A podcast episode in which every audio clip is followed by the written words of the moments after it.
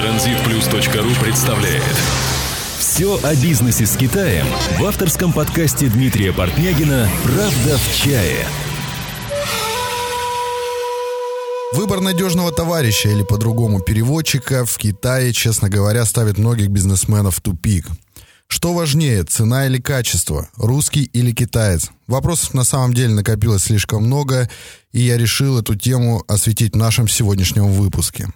Сегодня в студии у нас Дарья Мушта из китайского города Вэньчжоу, директор представительства торговой компании в Китае «Элат Компонент». А тема нашего сегодняшнего выпуска – переводчики в Китае, как сделать выбор.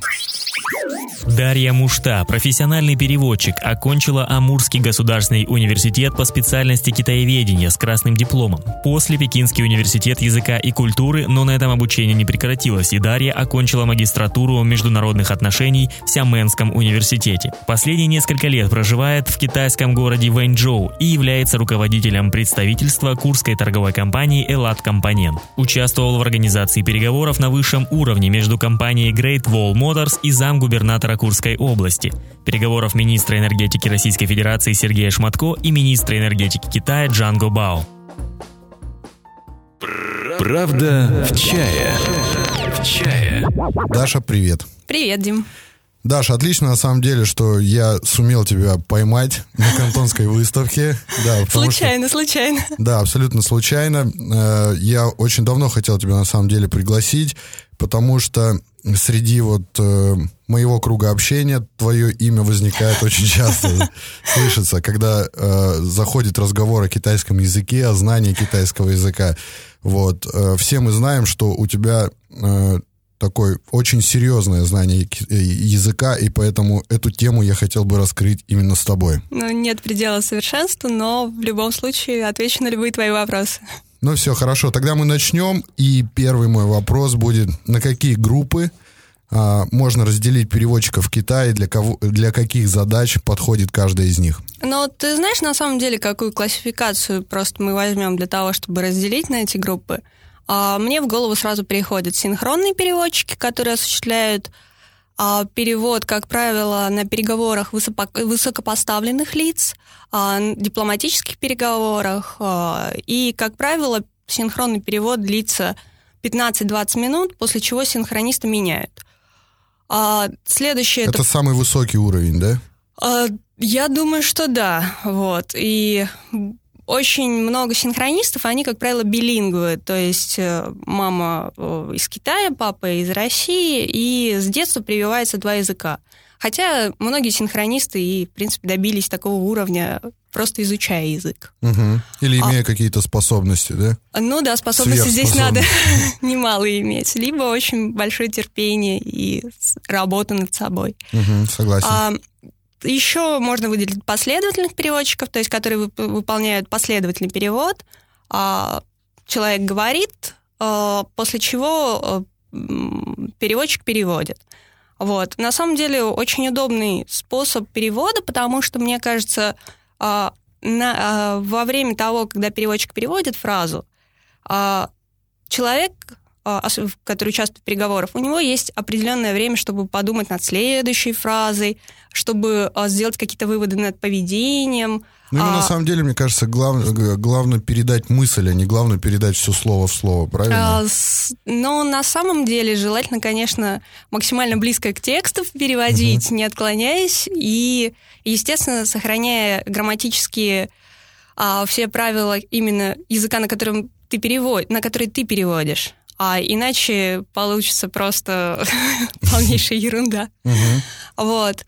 А, и очень важно передать эмоциональную окраску, то есть э, это важно и как для синхрониста, и так для последовательного переводчика, потому что если ты просто а, переводишь а, без эмоциональной окраски, ты превращаешься в Google Translator, да, uh-huh, сейчас uh-huh. потрясающие переводчики в интернете, и думаешь, да, долго ли я еще буду работать? Но это так. А, ну и, естественно, письменные переводчики, которые переводят письменные тексты, но, честно говоря, такие переводчики иногда боятся устно переводить, Ничего страшного на самом деле. Кто иначе будет, будет переводить там художественные тома, и кто будет именно заниматься там переводом технической литературы, талмуты целые. Монотонную эту работу, да? А, на самом деле, вообще неплохо бы быть универсалом во всем, то есть быть и последовательным переводчиком, и письменным переводчиком. А, ну, вот по-всякому бывает. Понятно. Ну, сегодня, как я понимаю, мы будем говорить о последовательных переводчиках в да. большей степени. Вот. Таких большинство, в общем-то. Угу. Давай возьмем для примера а, вот такую ситуацию, что ты являешься, допустим, предпринимателем из России, который планирует поездку в Китай, а, допустим, на переговоры и знакомство с будущим китайским партнером. Это такая самая угу. частая а, тема. А, как бы ты выбирала для себя переводчика?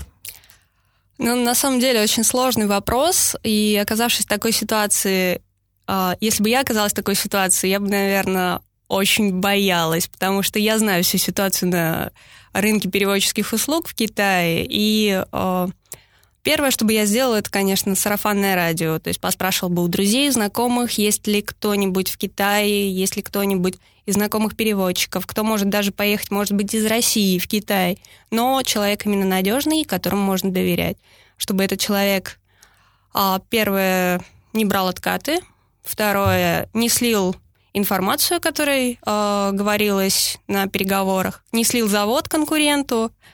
И, в общем... Это, вот, наверное, самая главная, да, это проблема? Это самая главная проблема, да, в Китае.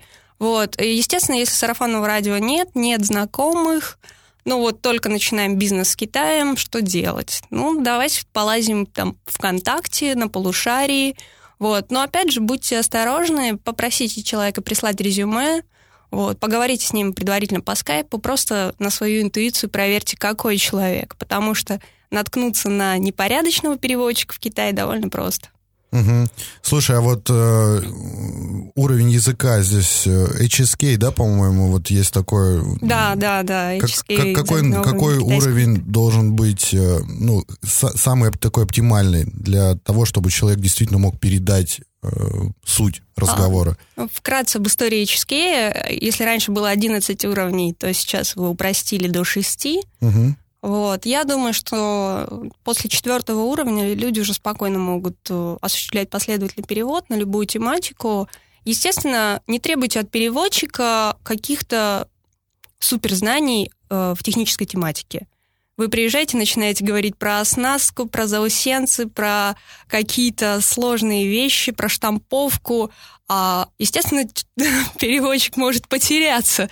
А, ну и, как правило, вот смотрите, вот с этой стороны может быть выступить вот такая часть или что-то еще. Не требуйте от человека очень много, лучше постарайтесь на русском языке донести эти технические а, термины до переводчика. Переводчик там дальше сообразит, что именно. Но я думаю, четвертого уровня довольно-таки достаточно для общения и Тогда сделаем выводы. Э, друзья, кто нас слушает, э, четвертый уровень будет достаточно для того, чтобы э, найти Я знаю людей, которые вообще не сдавали HSK, и, в принципе, ничего страшного, они говорят... лучше спросить, да, все равно. Ну, спросите, да. Лучше попросите резюме. Как правило, у любого переводчика в Китае оно имеется. Угу. Итак, какими качествами должен обладать профессионал и вообще как много ты встречала таких в Китае? А, на самом деле, э, первое качество — это память феноменальная, просто должна быть переводчика. А, есть клиенты, которые начинают говорить, говорить, говорить, а, доносят что-то до китайцев, при этом проходит уже 10-15 минут, они все еще пытаются им что-то доказать, а при этом не понимая, что их еще не переводят. Вот. Поэтому память, да, нужна. А, если что, делайте себе заметки, если в себе не уверены. А можно аккуратно поправить а, говорящего и сказать, подождите, пожалуйста, мне нужно перевести вашу мысль. Но старайтесь быть тактичным. Тактичность. Никогда не ссорьтесь с клиентом. Клиент всегда прав, и даже если клиент начинает кричать на китайцев и говорить, еще раз я получу этот бракованную вещь. Будете это есть одним местом.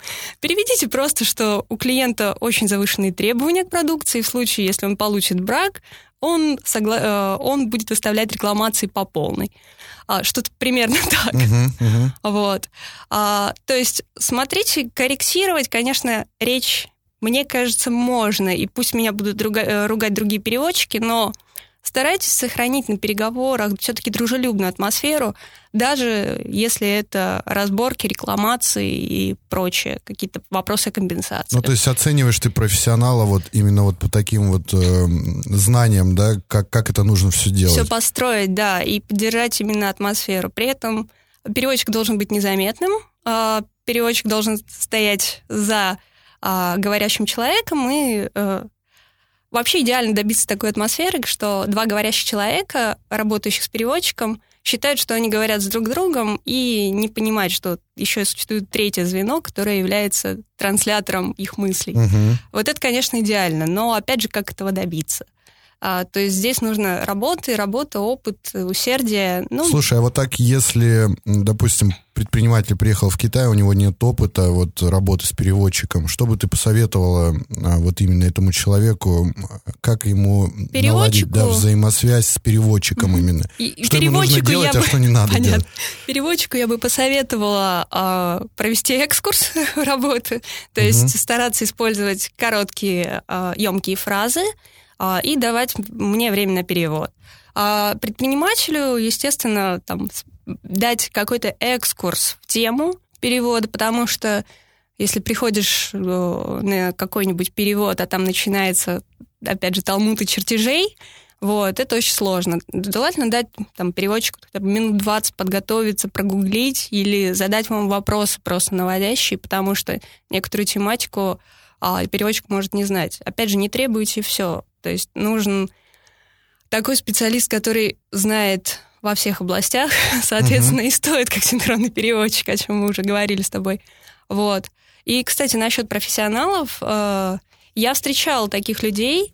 Опять же, я встречала синхрониста, и мне водилось э, водить знакомство с таким человеком. Это профессор Пекинского университета э, иностранных языков э, Ли Нань. Она дочка китайского коммуниста, Лили Саня, который приехал а, в Россию, а, там же женился, и вот у него дочка от смешанного брака. Угу. Она билинг, шикарно говорит и на русском, и на китайском. В свое время Путин вручал ей медаль за э, вклад в развитие русско-китайских отношений. Э, человек очень грамотный, а, потрясающе говорящий и на русском, и на китайском. Сколько стоят услуги такого человека? Насколько я знаю, синхронный переводчик стоит ну, с корочкой синхронного переводчика 300 а, долларов в час работа переводчика. Но, опять же, как я уже говорила, синхронисты не работают. А, по 10 часов, да? По 10 часов, да. И по часу даже. На самом деле, в идеальном варианте это 15-20 минут, потом идет смена синхрониста. На Но самом это, деле, видимо, сложно, да? Это, это очень сложно, потому что ты одновременно слушаешь, одновременно говоришь на другом языке. Угу. Слушай, а вот э, имеют ли переводчики какие, какой-то свод правил своих, которым каждый из них должен э, ну, знать, наверное? А, конечно, свод правил называется протоколом. А протокол желательно знать всем переводчикам, неважно на, какие, на каком уровне переговоров ты и есть, потому что может с фабрики занести на встречу с каким-нибудь правительством, местным э, представителем от партии, а угу. там все-таки нужно вести себя э, более тактично, чем даже на встрече с директором завода. Или может директор завода оказаться старой закалки, и вот для него важно, чтобы человек вел себя как надо. Переводчик должен стоять слева от говорящего, э, следить за рассадкой в машине, а переводчик отчасти следит за протоколом. Я была на таких переговорах, где я просто следила, чтобы а, китайцы правильно пришли к своему месту, чтобы никто из них не выбежал, не побежал в другую сторону, вот, и чтобы а, все были довольны и пили кофе и никуда не уходили в туалет лишний раз. Угу. Вот, перевод, это переговоры были на уровне министров, поэтому я там была просто вспомогательным человеком, который больше следит за протоколом. Угу. Из протокола, что еще? Э, ну, в основном это вот эти вещи. А, кто снимает пальто, где снимает пальто. Это важно? Это важно, конечно. Заходит министр, тут же подходит гардеробная, и с него девочки тут же должны снять пальто и повесить. Вот. Если девочки не подойдут, э, это будет просто международный скандал. Ой-ой-ой, как все сложно. Э, ладно, давай перейдем. Э, вот часто задают вопросы, кто русский или китаец? Русский, говорящий по-китайски или китаец, говорящий по-русски? Как ты вообще относишься к китайцам, которые говорят на русском, и можно ли доверять таким переводчикам? Ну, не буду расисткой.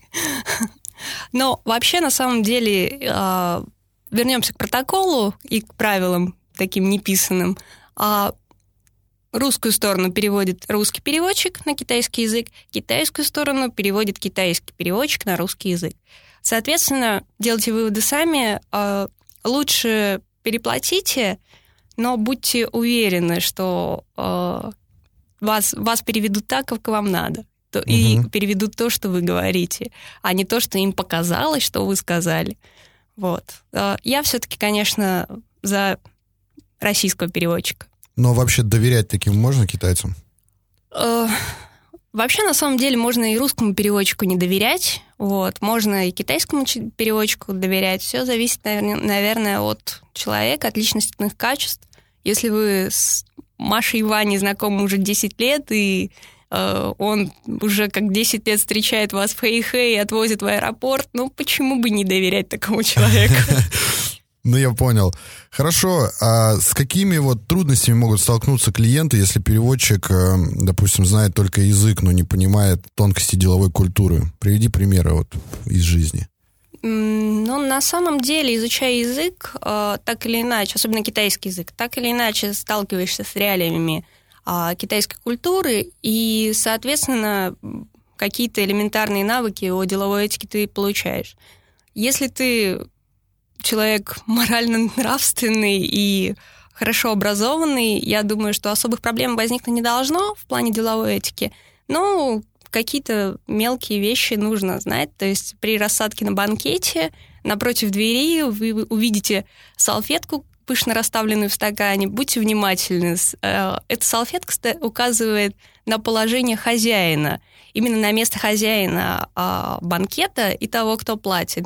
Так вот, а, сколько бы китайцы не приглашали вашего э, заказчика, человека, которому вы переводите, сесть на это место, все-таки постарайтесь его оттянуть чуть-чуть влево. Uh-huh. Вот. Потому что случалось такое, когда, конечно, если китайцы приглашают, где сесть, естественно, русские садятся. Ну, а переводчик этого не знает, просто садится рядом, ну, а хозяин садится на самое такое простое место как раз рядом с дверью, uh-huh. что, в принципе, на самом деле китайцы особо на это не обидятся, но они оценят, если переводчик, если э, человек, который приехал к ним на переговоры, знает об этих культурных тонкостях и э, не пойдет на место хозяина. На самом деле это, это тонкости с большой буквы. Я такого, если честно, не знал. Не знал? Мне, да, мне это очень интересно сейчас послушать.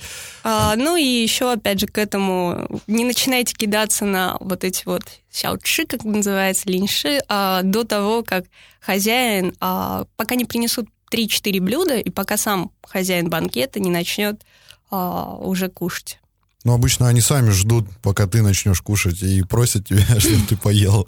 Опять же, покажите, э, что вы знаете китайскую культуру, угу. и скажите, что вот вы ждете хозяина, и лишний раз покажите на его... Ты думаешь, они оценят это? Конечно, конечно. Конечно, оценят, показывая положение, что младший брат все-таки мы, мы к вам приехали покупать, вы такие хорошие. Вот, они это все оценят. Слушай, а если вот так вот взять вопрос торга с китайцами, допустим, угу. э, все равно, когда э, российский бизнесмен прилетает в Китай, он начинает э, немножко гнуть свою палку, да, как, как это делалось там в советские времена, там где-то на рынке, или сейчас угу. до сих пор они это делают так. Э, переводчик э, должен вообще уметь торговаться именно по-китайски? Э, переводчик должен уметь все, и смешить на китайском, и кричать на китайском, и, в принципе, в общем, э, и торговаться в том числе. Но э, по моему опыту сейчас, конечно, китайцы особо нам большие уступки не, уйду, не идут. И, в принципе, будучи опытным переводчиком, а почему бы не осуществить какие-то консалтинговые услуги там, в помощь своему же клиенту – он только отблагодарит и лиш, лишний раз к тебе обратится, я думаю. Вот, поскольку вы видите, что вот здесь вот можно, а вот здесь вот уже не можно, потому что будет э, влиять, а, отобразиться это на качестве. Поэтому постарайтесь, конечно, здесь держать какую-то грань и э, советуйте сам, э, человеку, с которым вы работаете. Будь, будьте с ним в одной команде, будьте с ним заодно и конечно, за такое только лишний раз похвалят или премию вручат. Ну да, я вообще такого мнения, что если переводчик э, опытный, если он живет давно в Китае и понимает, что такое поставки и переговоры с китайцами, немножко уступить ему и дать ему время самому поговорить с этим производителем и постараться с ним поторговаться, потому что есть какие-то свои моменты. Конечно, конечно. Ты знаешь, в своей компании Они обычно... так, что, слушай, ты молчи, молчи, сейчас я все скажу. И начинает говорить, да ты понимаешь, что этот товар стоит в России там 3 рубля, а на самом деле ему без разницы, сколько он там стоит, это не аргумент. Ну, конечно, конечно. Поэтому дайте, пожалуйста, там и переводчику определенное пространство и а, те рамки, в которых он может переводить. Вот.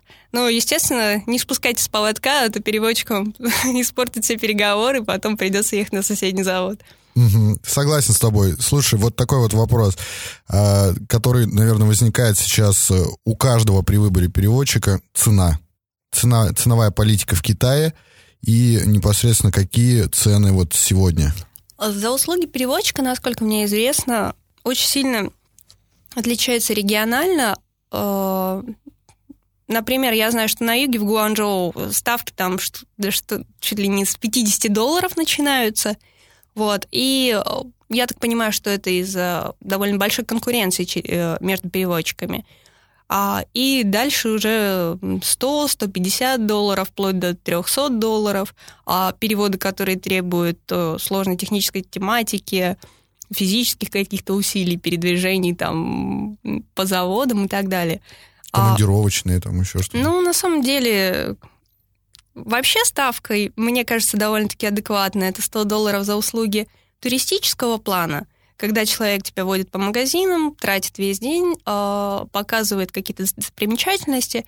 Я думаю, этого достаточно.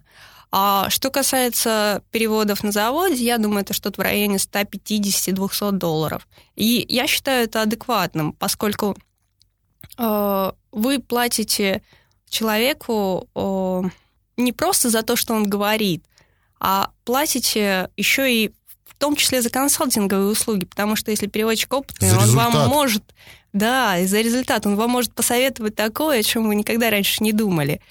Вот. А что касается переводчиков, которые берут 50 долларов, тут будьте, пожалуйста, очень осторожны. А, особенно с китайцами. Они никогда свою не упустят, и с завода возьмут еще пару откатов, там Юнджин, Тичхан, что называется, но китайцы свое не упустят. И в том числе и русские свое не упустят, если вы им платите 50 долларов. Ну, послушайте, что такое 50 долларов, сами подумайте, а, человек с языком — тогда еще подумайте, какой у него будет язык.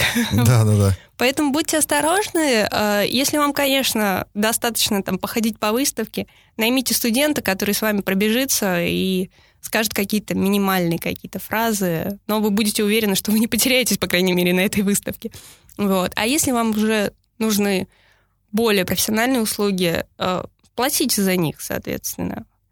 Вот. Может быть, я нахожусь на стороне переводчика, но вот ты знаешь, Дим, угу. а, некоторые клиенты платят там 150 долларов, а забирают тебя в 8 утра, в 10 утра ты только освобождаешь, в 10 вечера ты только освобождаешься с завода, уставший, замученный, весь день бегающий по производству, весь день сиде, э, торгующийся по таргетам клиента – и в итоге после этих к 10 вечера тебе еще говорят, что пойдемте покушаем, мы голодные. А тут уже не то, что кушать, просто валишься с ног. Покажите, где там рестораны, где какие ночные клубы. Да, да, да, сходите с нами в ночной клуб, а ты говоришь, ну, простите, рабочий день 8 часов за 150 долларов. Ну, как бы, ну да. Я согласен с тобой, что на самом деле не каждый клиент понимает, что рабочий день есть рабочий день, и он платит за определенное количество часов. А, хотелось бы спросить следующее. Вот какая может быть разница между переводчиком-фрилансером и переводчиком, который работает в компании и выполняет услуги перевода? Ты знаешь, как правило, а, разница может быть и небольшая, но человек, находящийся при компании, по сути, он глаза и уши компании в Китае, он консультант, он незаменимый человек в плане координации бизнеса компании на месте – Если у вас э, переводчик-фрилансер, э, опять же, насколько вы доверяете этому фрилансеру, где вы его нашли? Подумайте несколько раз. Э, я ни в коем случае не хочу испортить переводч, э, переводчикам-фрилансерам репутацию, но э, просто хочу обезопасить э, российских предпринимателей от э, ошибок и от неверного выбора, который может потом закончиться дополнительными командировками уже с профессиональным переводчиком. Поэтому будьте внимательны просто. Я хочу добавить, что вот э, часто люди задают вопросы, что там, а почему вот в компании там 150 долларов стоит, а вот у меня здесь у друга там знакомый фрилансер по 80. Разница в том, что за 150 вы покупаете переводчика-консультанта, то есть это человек, который будет э, сопровождать вас, который может проконсультировать вас и по каким-то там вопросам оплаты, и по вопросам там доставки таможенного оформления, там, может быть, какие-то вопросы там составления контрактов, там еще что-то. То есть может посоветовать, действительно дать советы, которые стоят намного больше, чем эти 150 долларов. Абсолютно верно. И вернемся к фрилансерам. А, от как вам быть уверены, что господин э, Степан только что не переводил у вашего конкурента да. на этом же заводе, и насколько это все тактично? А, у меня были знакомые, которые а, переводили одной компании, ездили по одним заводам, на следующую буквально неделю переводили другой компании, конкуренту. А, ну, мне кажется, все-таки это проституция.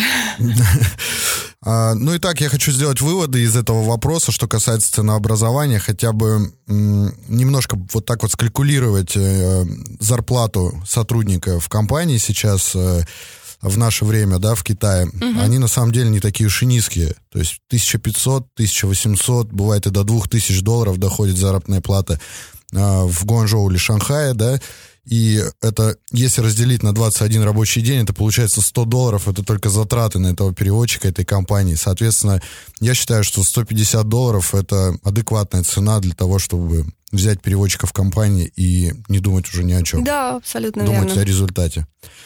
А, насколько мне известно, ты осуществляла перевод для высокопоставленных лиц. А, расскажи, как тебя нашли и какой опыт ты получила при работе вот с такими людьми. Да, я переводила на уровне заммэра, замгубернатора, а, переводила с компанией Great Wall Motors переговоры.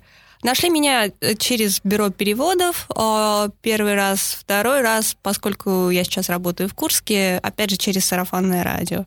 А что касается опыта, опыт, конечно, незаменимый, потому что на таких переговорах а самое важное это поддержать атмосферу и показать, что вы дружелюбно настроены и что вы хотите и дальше заинтересованы в сотрудничестве, показать э, лицо не только а, личности, которые вы переводите, но и а, лицо всей страны, лицо региона и так Это далее. Это и ответственность, да, соответственно? Это и ответственность, да, опять же, вернемся к протоколу, не забывайте про протокол. В этом случае вспоминайте все, все знания, которые у вас есть. Поэтому здесь, конечно, э, сложный переговоры, потому что обычно не идет вопрос какой-то о конкретике, а начинается о сотрудничестве двух стран на фоне развития глобализации и при ухудшении ситуации на Ближнем Востоке и в Индии, при спаде заработной платы в России, при росте уровня жизни в Китае. Ну вот, зато очень хороший опыт. Сколько тебе заплатили за, за это? А, да, ты знаешь, на самом деле немного, что-то в районе там, 200 долларов за день. Ну все, хорошо. Главное, что ты получила опыт. Конечно. Опыт незаменимый. Здорово. А, скажи, пожалуйста, вот что ты а, сделала, чтобы добиться такого уровня языка и вообще какие у тебя планы на будущее? А учиться, учиться, общаться, общайтесь больше. А, я уже со второго курса начала постоянно общаться с китаянкой. После пар приходила, рассказывала Это ей... в России? В России, да. Рассказывала, как прошел день.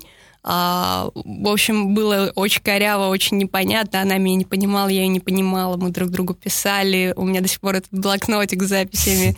А, ну и самое важное это языковая атмосфера, когда уже попадаешь, естественно, в страну, а носитель языка уже, конечно, язык просто начинает литься, не боишься разговаривать, начинаешь э, общаться все больше, и здесь уже без вариантов. А, и что касается, еще важный момент, а, учить разговаривать по телефону угу. а, с китайцами. Для меня это очень-очень помогло, потому что здесь отсутствуют, отсутствуют жесты, отсутствует а, мимика, соответственно, только голос, только интонация. То есть это усложняет процесс, это да? усложняет процесс, да, и очень многие переводчики а на начальном этапе, которые еще только учатся, они очень боятся телефонных разговоров. Вот. Но у меня без вариантов в бюро переводов приезжали люди, которые говорили, поговорите с нашими китайцами, объясните им что-то. И вот пытаешься понять, переспрашиваешь. Ну и какие планы? На будущее? Продолжать будешь изучать? А, да, ты знаешь, на самом деле даже в планах все-таки поступить в школу синхронистов в Пекине. Не знаю, раньше не было денег, а, но было время, сейчас есть деньги, нет времени. Угу. Вот. А, но, конечно, нет предела совершенству. Дальше буду совершенствоваться, дальше буду изучать язык. Надеюсь, Надеюсь добиться еще больше. Круто, успехов. я желаю тебе только успехов. Спасибо большое. Ну что ж, э, Даш, большое спасибо за участие. Будем надеяться, что нам все-таки удалось раскрыть тему исполнителей-переводчиков в Китае. И, возможно, мы помогли сделать слушателю правильный выбор. Напомню, сегодня у нас в студии была Дарья Мушта, профессиональный переводчик, а также руководитель представительства Курской торговой компании «Элат Компонент». Остается добавить, если у вас возникают вопросы, вы их можете писать в комментариях к подкасту там, где вы его слушаете, в официальной группе ВКонтакте или Фейсбуке, или присылать на правда собака transitplus.ru. С вами был Дмитрий Портнягин, вы слушали мой авторский подкаст «Правда в чае». Я желаю вам удачи и вселенского терпения при построении бизнеса с Китаем. До встречи в следующих выпусках. До свидания. Подкаст выходит при поддержке transitplus.ru.